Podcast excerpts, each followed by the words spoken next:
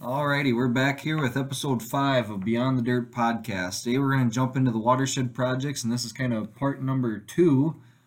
We talked about the Turkey River Headwaters Project earlier, and now we're going to jump into the Silver Creek Watershed Project and basically turn it right on over to Neil. And we're going to skip over what a watershed is because we're going to make you listen to the one before this, and then hopefully there's a test out there. We'll see how smart you guys really truly are. So Neil, take it on over and tell us about the Silver Creek project and what you got going.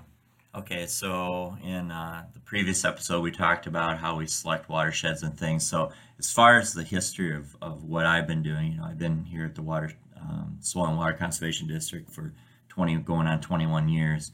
And so my first watershed project was two Huck 12s up in the northwest part of Howard County. It was the Staff Creek and Beaver Creek, and they're both tributaries of the Upper Iowa River. And we also kind of filled in along the state line the remainder of those watersheds. That so we, crossing county lines is one thing, but when you're crossing into different states, it gets pretty complicated in trying to do programs and stuff. So we just soon we cut it off at the state line just for that reason. But anyway, we were in that watershed for 7 years. And our goal in that watershed was to reduce phosphorus and nitrates by 45%, which we were able to do with, I think we ended up doing about 300 different practices, working with 70 landowners. And so that kind of consumed my time for about 7 years. So the funding sources for these, we talked a little bit about the two different funding sources. Main ones, either through the state of Iowa. My other one just happened to be Iowa DNR Section 319. So where that originates from is the EPA, of all places, through the national funding of the Environmental Protection Agency. They have a bureau that is called the 319 Section Water Quality. So that money is sent to the Iowa DNR, and then from there, it's sent. They work with IDLs, and it's sent down to the district. So, so that was my funding source for that first project that I had. And then for about 3 years, we had another funding source through the state, which was WERB, Watershed Improvement Review Board funding. That it's no longer funded anymore. But anyway, so those were my two major funding sources. But as far as how do we go about selecting? How Silver Creek ended up being selected. So with these, and I like the funding source of the Iowa DNR Section 319. They usually have a pretty sound amount of money that comes to the state of Iowa, and it does pay for some of those big ticket items. But what it has to do is that you have to have an impairment, and we've talked a little bit about the Iowa DNR 303D list, which lists each water body in Iowa that has an impairment. And for this particular, Silver Creek had an impairment for bacteria.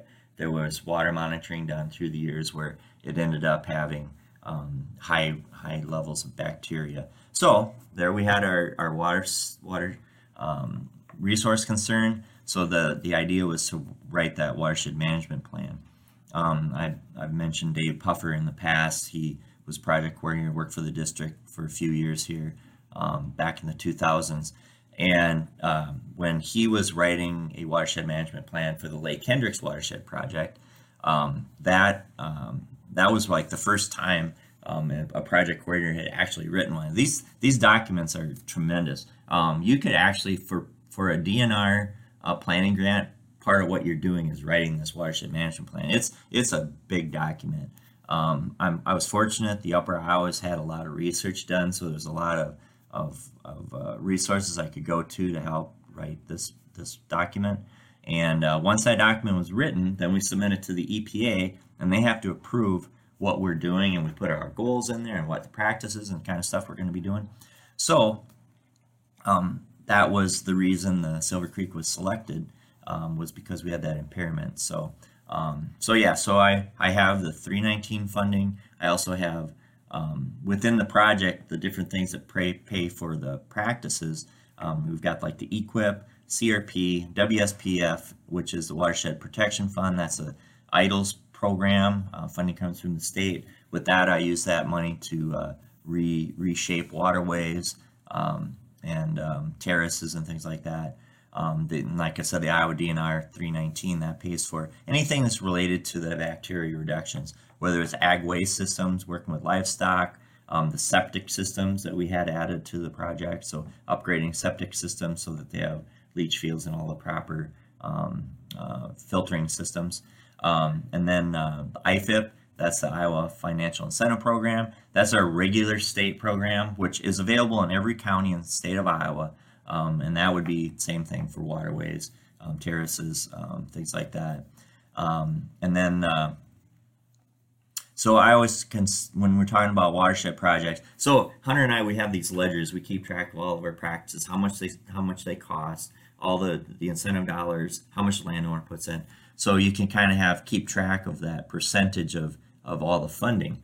And what I like to do is I call leveraging. So I take my project dollars, which is the 319 and the WSPF, and leverage that with other federal programs, whether it's CRP, EQIP, and things like that. So there's like this project versus non-project funding sources. So I don't know, in the project world, it's kind of a big deal. You don't notice that as a producer when you come in, although usually our project dollars have some enhanced rates compared to the rest of the county. And then as far as like determining those impairments, like in Hunter's project, the Water Quality Initiative, they are trying to reduce nutrients, primarily nitrates and phosphorus. So that's where his comes into play. So I always say I've got my main resource concern in Silver Creek, which is that bacteria impairment with three sub impairments, and that'd be sedimentation, phosphorus, and nitrates. So then you have to have these goals. So our goal is, the primary thing is to get that off the 303D list, and that is all contingent upon our water monitoring and seeing how that bacteria is reacting, levels are reacting to all the practices that we're installing. So that is going in the right direction. We're not quite there yet to where we've talked about it before, is like how much interaction you have with the water. Being this is a sub watershed of the Upper Iowa River is one of the most destined water recreation water bodies in the state of Iowa, in the Midwest actually, for all the canoeing, fishing, swimming, and tubing and stuff like that goes on. So that's kind of one of our main goals. We also keep track of all these other nutrients and sedimentation. We have a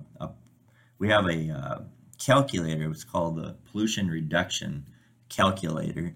So we take every practice that we do, and there's several parameters that we take note of and put into this calculator, and then that spits out this reduction in how much sediment is reaching the stream from the practice. So obviously if you have a waterway that's like dumping right into the stream compared to one that's like 2 miles away from the stream, that sediment's going to get there eventually, but it takes a lot longer. So we have this, it spits out all that information, but we also are able to keep track of how much phosphorus and nitrates also are being reduced. So that's kind of a nice reporting mechanism, and we'll talk about that a little bit here about the reporting.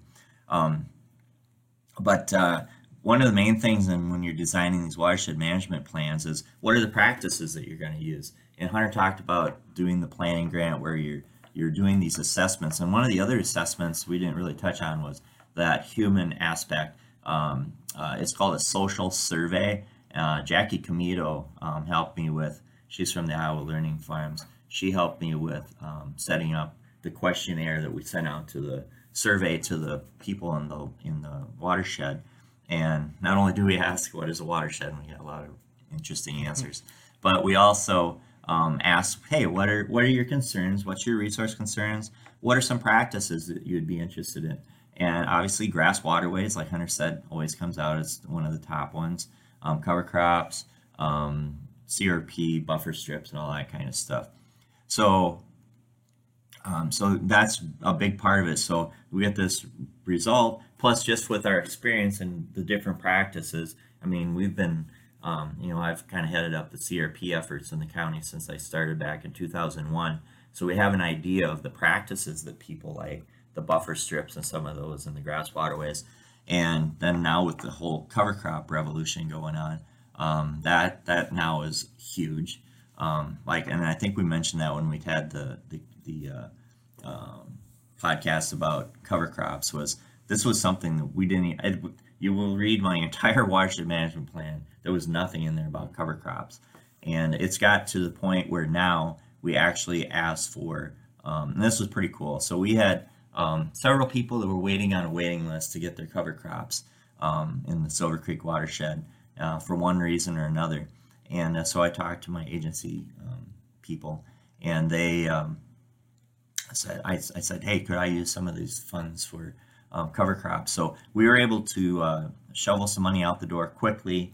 We got about 3,000 acres additional this fall in a pretty, speak about rapid fire. I think we ran around and got those filled in about 3 days. And so we got some cover crops on the ground that would not have happened had we not shifted some monies around. So yeah, so that's kind of a cool thing. So that, like I said, wasn't even mentioned originally. So these projects do evolve over time. Cover crops is obviously the biggest changeover. Well, the other thing too was the septic system. I did not have septic upgrades in my original watershed management plan. So about 3-4 years into the project, we were having one of my annual reviews and speaking with my agency people, what's one of the sources of bacteria? Not only is it cattle and manure, but it's also faulty and outdated, not up to code septic systems that, on some of these farms and farmsteads throughout the watershed. So we revamped the watershed management plan to include that. And I think today we've done about 23 septic system upgrades. So we take that out of code way they're handling their septic and run it through a leach field, which filters that water before it gets into the water sources. When you were putting that watershed management plan together, was there a timeline as far as, hey, let's just say you wrote in 2000, did all these practices add up where, say, you had like a 10-year plan that if we can get all these practices installed, mm-hmm. we'll have the impairment taken care of? Was that in there, or is it just mainly? No, it was. It was actually what they would do is, at that time, it was a 2-stage project. You had your stage 1 and your stage 2. So you had to go through and you had to kind of, like we said, using these assessments and where cattle and things were. We had planned to do, I believe we were going to plan to do 5 ag waste projects in the first 3 years, and then in the second 3 years we were going to do 5 more, or it might have been 5 years each, but right now we're in year 13, and we found that the interest in the practices and the amount of best management practices we're putting on land has just continued to grow every year, and we haven't quite got our impairment taken care of. And one of the changes that the Iowa DNR Section 319 program has come about is they're not going to leave the watershed until we get that impairment done. So we're get that water body off the 303D list, and they've been successful in a few projects around the state. So that's our ultimate goal. So every year we're pushing the envelope to try to get more and more. And I think we're up to about 11 ag waste projects that we've done now. Like I said, 23 septic systems and things like that. But they all kind of go hand in hand. Like talking about the reason we asked for the cover crop through 319 is for a lot of these farmers that are spreading manure, and we're able to put that cover crop on there. We've talked about using some of that remnant leftover nutrients that the crop hasn't used that year. Well, by using cover crops on some of these fields where they're applying manure, the same thing happens. You're able to hold some of that nitrogen, nutrient, phosphorus. You're not doing the tillage that you normally would, so you're holding that sediment in place, and so there's some multiple benefits there. But as far as like those timelines, so like I said, we're in year 13. The other thing in Hunter Talk, the WQI projects are still kind of on that 3-year basis.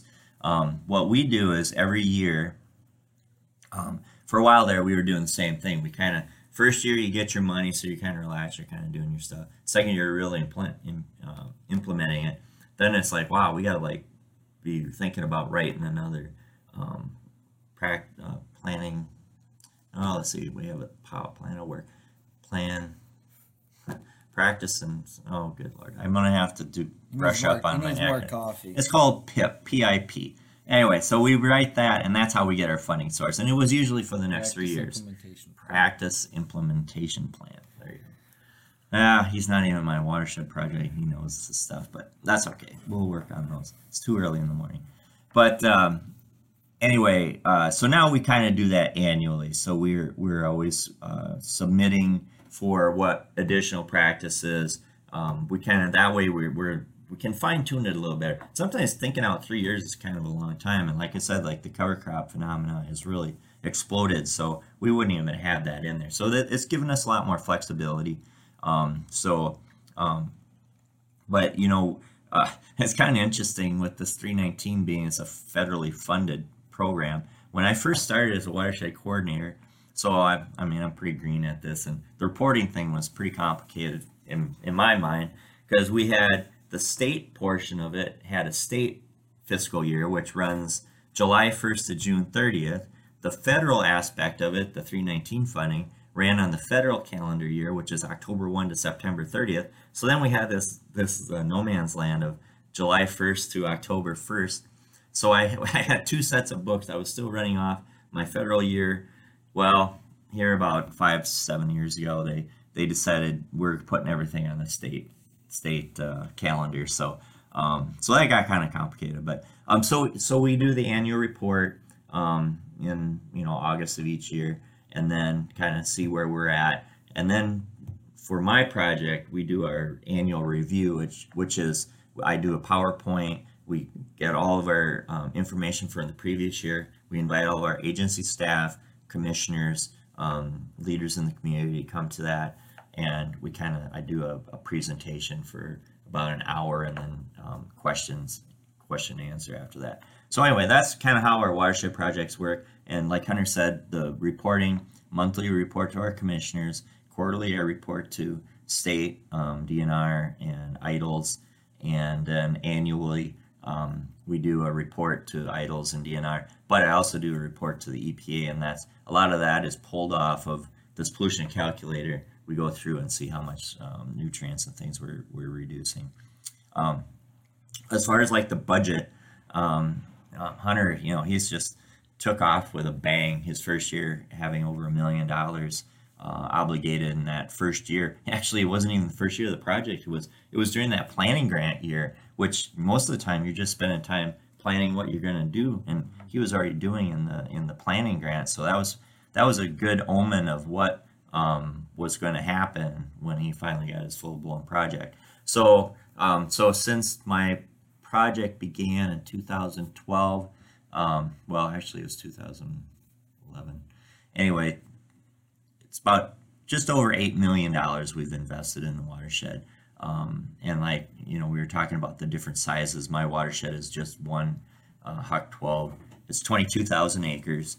17,000 acres of that is row crop. Of that 17,000 acres, there's about 2,800 acres that we've put into CRP, primarily buffer strips and other blocks of native prairie in that stream corridor.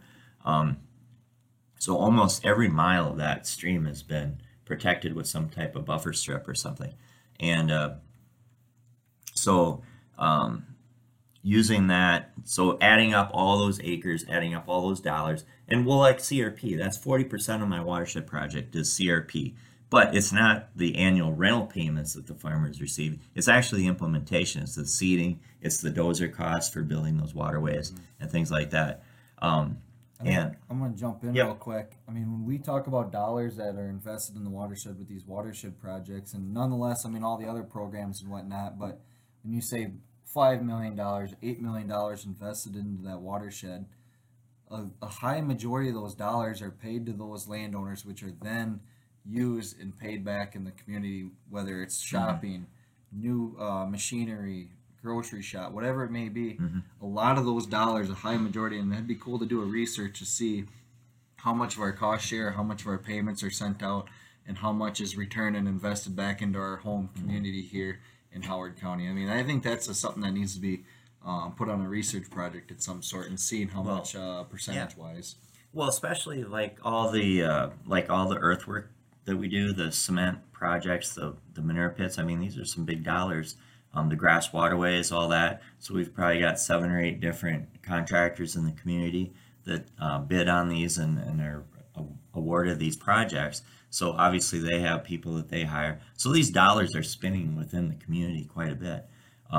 But you know, back to the practices, like cover crops, you know, we've been really fortunate. In Silver Creek, we've got up to where we're at that 55.5%, you know, so it kind of grew kind of exponentially.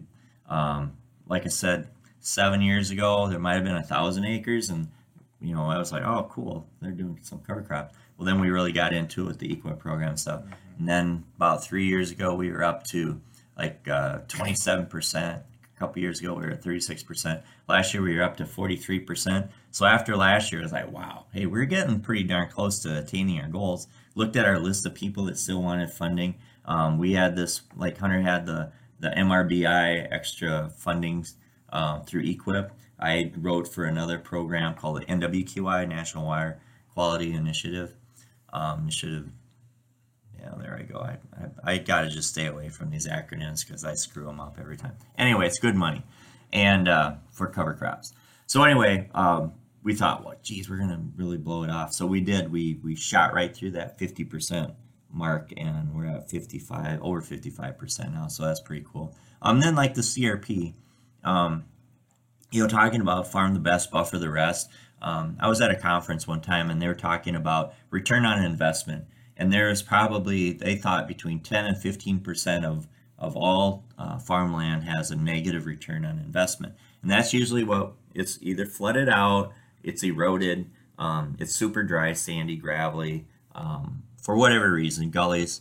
That was kind of, I kind of put that in my mind. It's like, hey, that's kind of a target. You know, if we take some of these areas that are not returning the best for the farmer financially, it can have a benefit of helping the water, improve the water quality too. So right now we're at about 16% of the tillable acres in the watershed are in CRP, and a majority of that is the native prairie grasses. So they got some nice root systems that help, not only help with the surface water and that, but they're also, you know, it's some of the stuff that you don't see that has these benefits too. You got the deep roots, so that water moving laterally through the horizon too. And then the grass waterways, I mean, we've always, they've been a popular practice. Like Hunter said, we enjoy going out. I love being in the field and surveying and laying these out. And it's not just being in the field, it's like seeing the differences that what happens. You know, we're out in these, some of these are pretty horrendous. I mean, some people have a very high threshold for pain because we were just talking about the expensive machinery and things to cross some of these gullies with that, and just the slowing down of the efficiency of harvest and planting. But anyway, since in these 13 years we've, in my watershed, I've been keeping track, and we've got over 30 miles of waterways constructed. Now, and we're probably going to do a podcast just about waterways sometime, but in 2020, in the whole county, we did 110 grass waterway projects, which amounted to over 30 miles of waterways in 1 year. But cumulative in my 22,000 acre watershed, we've been able to construct over 30 miles just in that over the last 12 years. So like I said, the tremendous sediment reductions of, you know, you figured all those acres in that 30 miles, how many tons of soil is remaining on the land. And then, you know, then another big part of our projects, and you know, and this is the reason we're doing this podcast, is the information and education aspect of it. So in our budgets each year for our projects, we have a certain amount of dollars set aside, and we use it for all different kinds of things. Obviously, you see our posters in the background here. Thanks to Signs and Designs and Patty helped us get those printed out. But so we do brochures, we do mailings. You know, we'll have a kind of a push on something, you know, when, you know, later in December, we'll probably get the new numbers out for CRP and some of that stuff. So what we'll usually do is do a postcard or a short letter, kind of say, hey, this is some of the programs available. Cover crop time, we do that. We do a push on grass waterways. I've done pushes on septic systems and stuff. So that's one aspect of getting our information out. But the other thing is, and what we really enjoy doing, is going to these Pheasants Forever, some of these different venues, and having our display set up. We've got a couple tables we set up with our fair booth. We have some boards that we put a lot of information on, and pictures. We love doing pictures of our stuff. So, and we have that interaction with the public. Also, our outdoor classrooms. We go out to the grade school students during our Natural Resources Day that the Soil and Water District does every spring with the third graders, I believe it is. We have an opportunity with the Howard County Conservation Board to do fifth grade Natural Resource Day in the fall.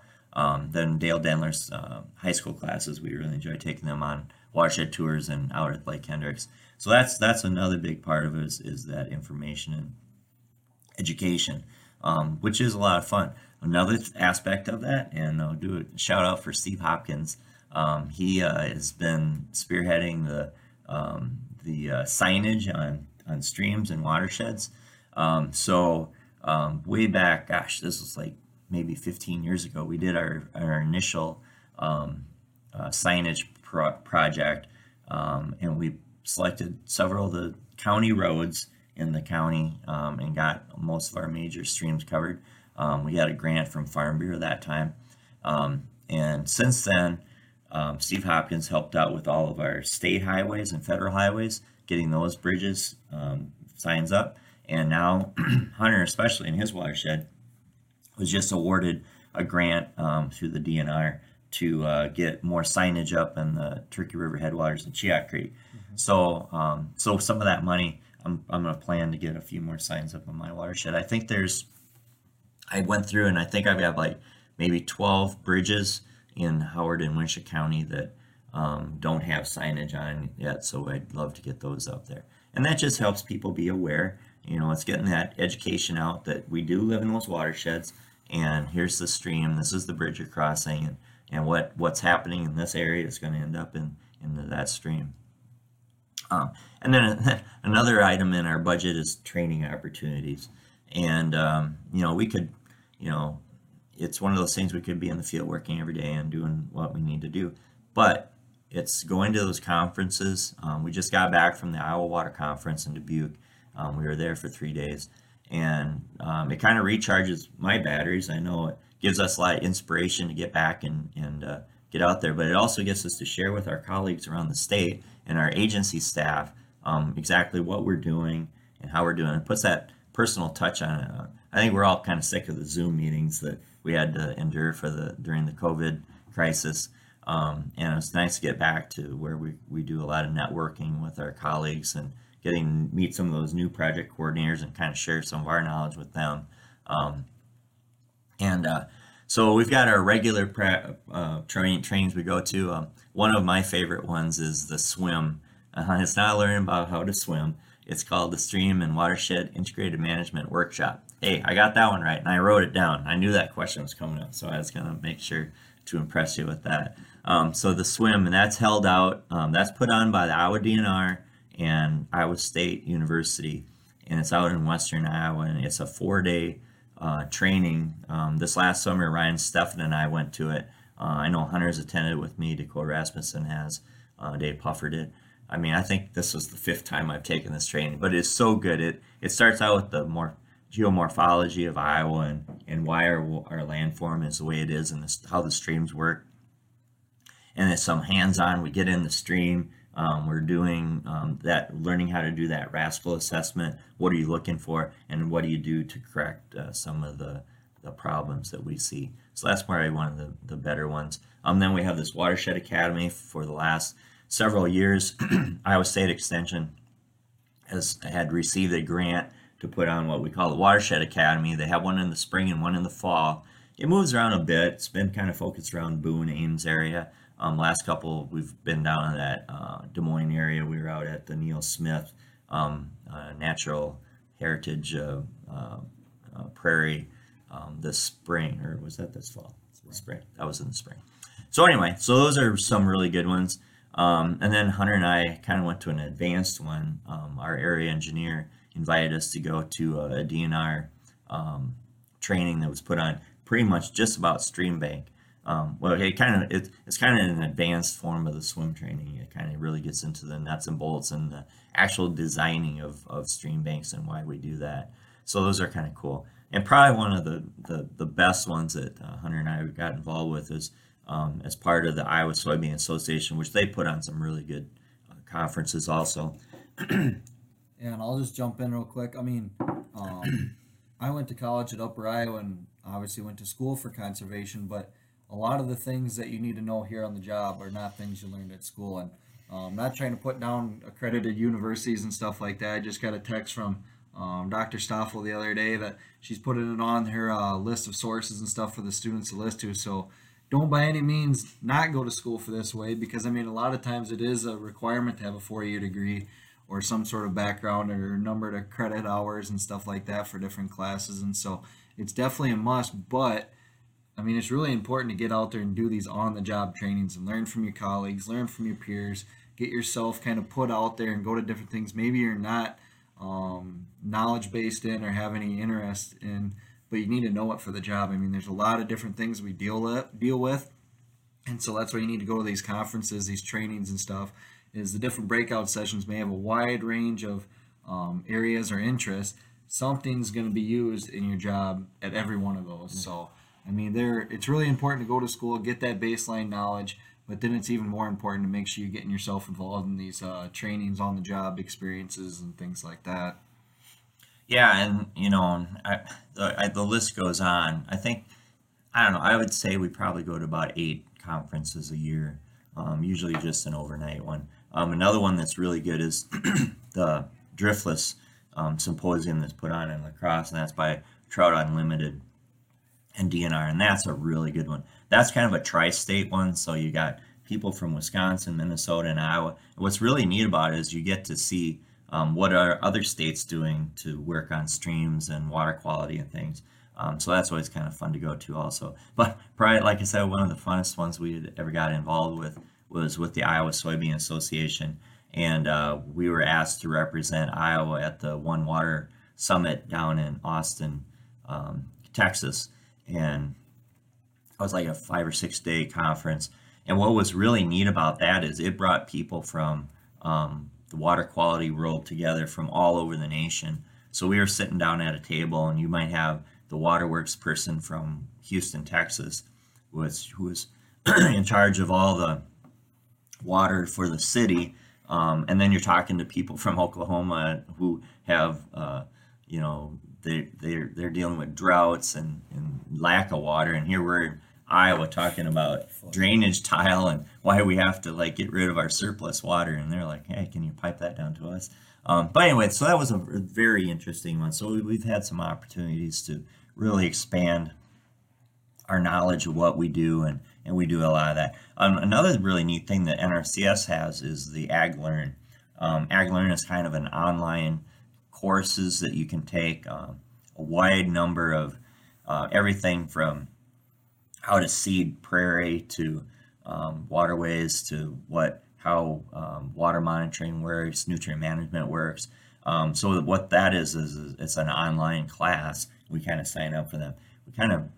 We've kind of maxed out on that. We took a lot. We've got a binder that's like that full with all of our certificates for taking a lot of these classes. So it's a continuing education, not only to inform the public for it, but for us to be informed so that we can better deliver our project dollars and practices and do them in the best way and get those management practices on the ground.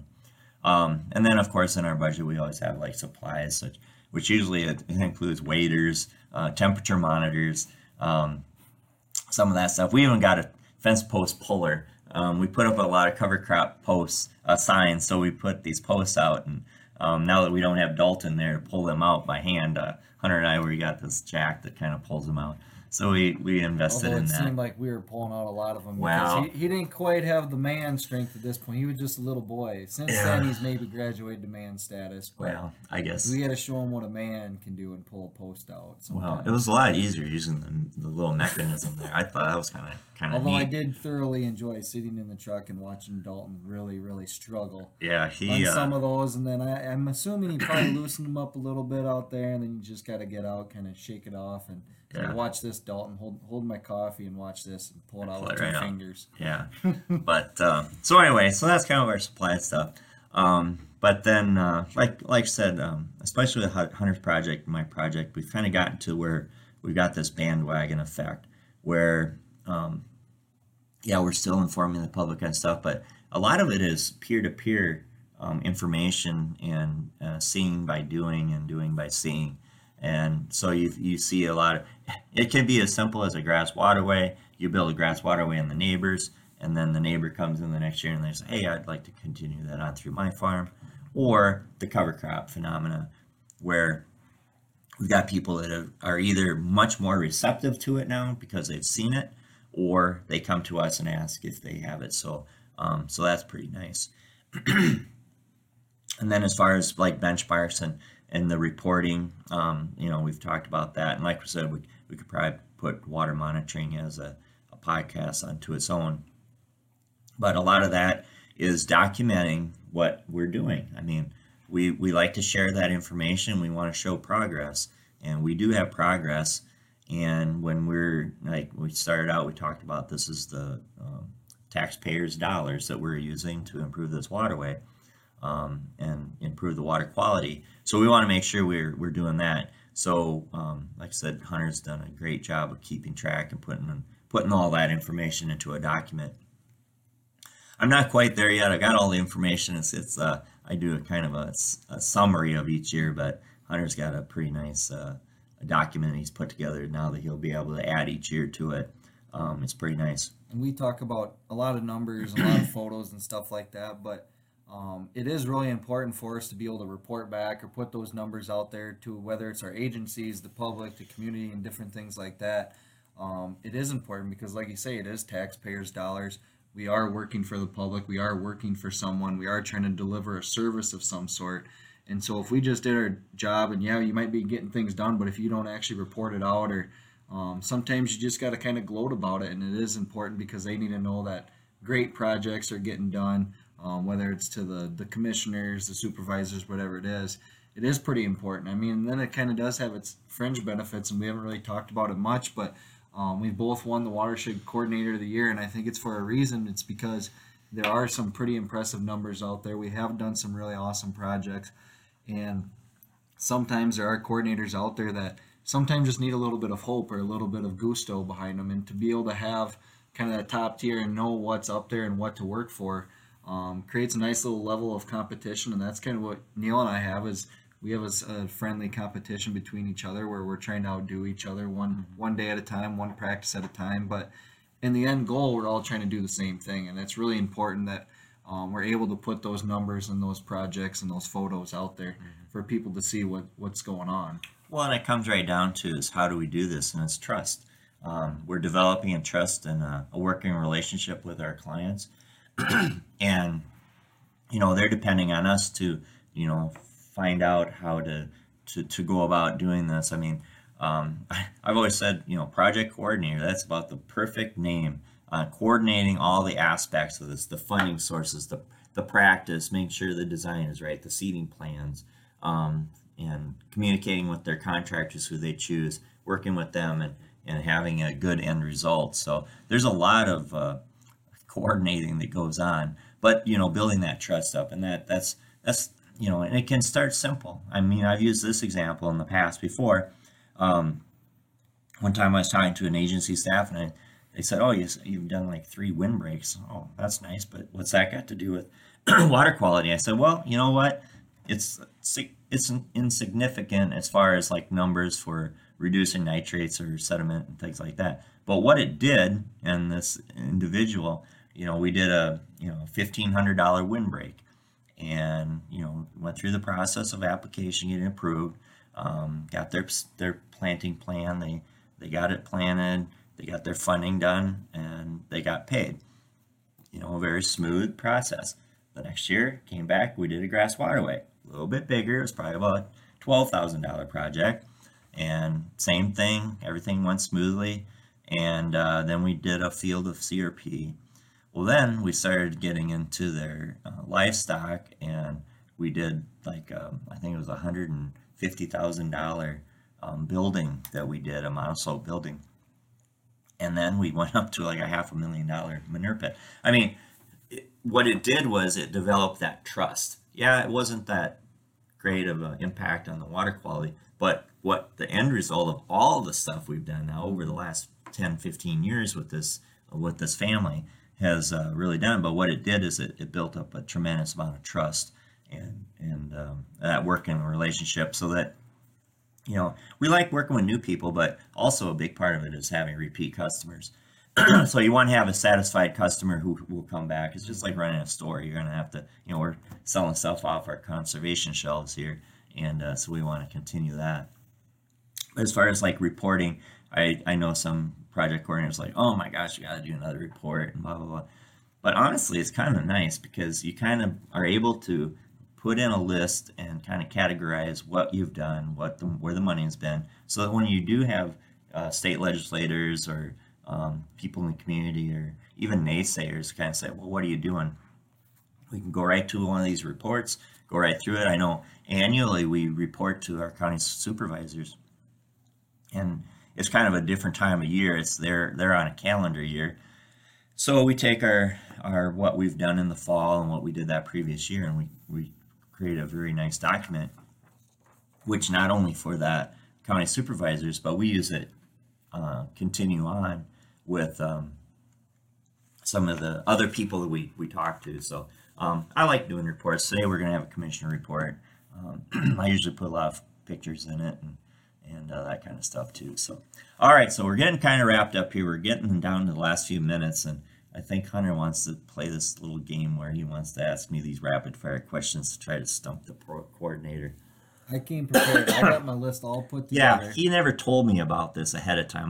No, I did tell him ahead of time. I wasn't listening. You weren't listening. No, it was included in an email.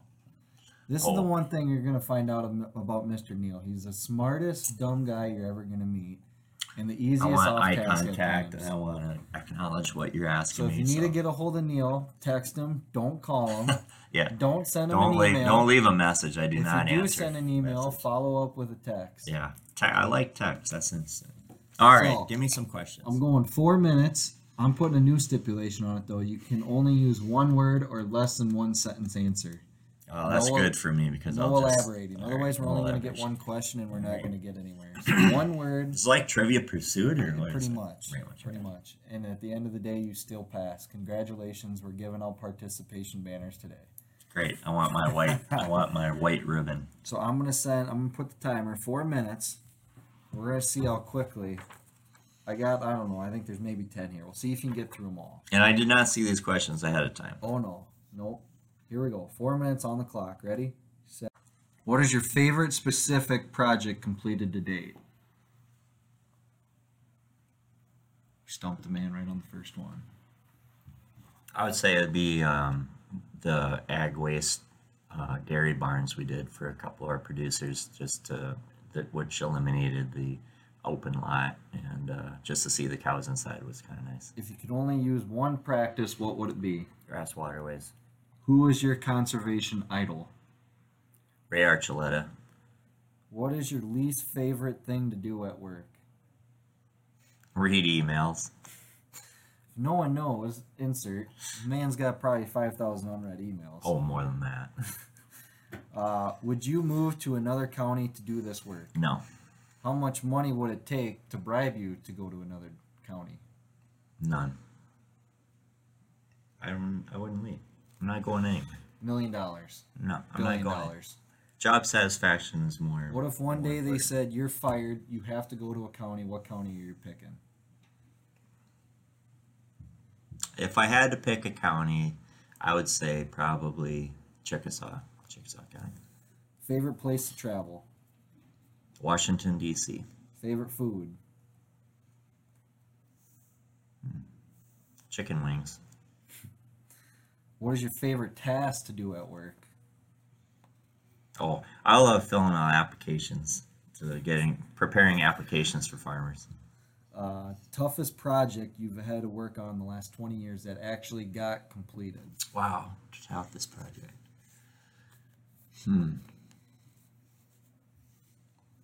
Oh, I would say that there's been probably some of the stream bank projects, just the number of hurdles that we have to jump over, and that's not landowner or natural aspect. It's just the process, I'd say.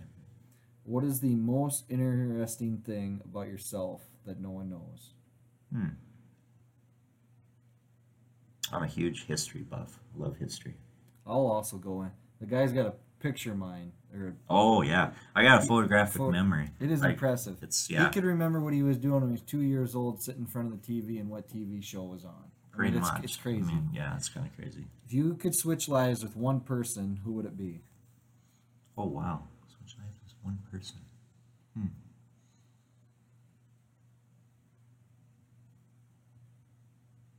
So it could be like someone that's already passed. Anyone. Good Lord.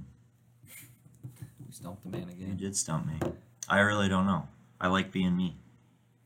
The man likes himself. Last question. You got 57 seconds to answer. All right. What drives you to show up every day and the things you do?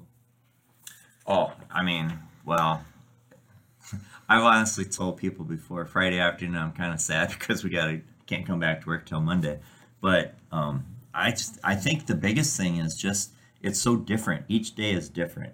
You never know. I mean, you have a general idea what we're going to be doing. Like today, we got a commissioner meeting, so we'll be preparing for that. Or we'll have a deadline. Like last Friday was a deadline for EQIP, so we were like making sure that we had all of our applications for people that wanted to do practices this coming year.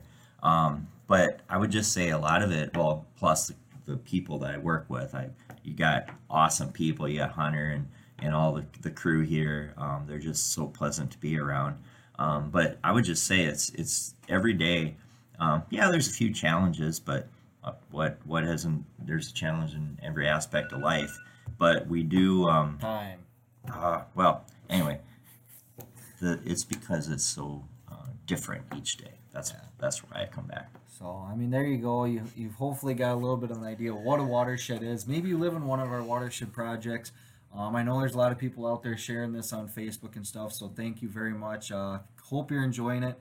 If you are listening to it and there's something you like, you don't like, something you want to see, maybe you want to get on screen here, let us know. We see you guys out there sharing this. We appreciate it all. Now we got to take the next step, and we got to figure out how to edit this dang thing. Yeah, we had a couple technical difficulties here with this morning.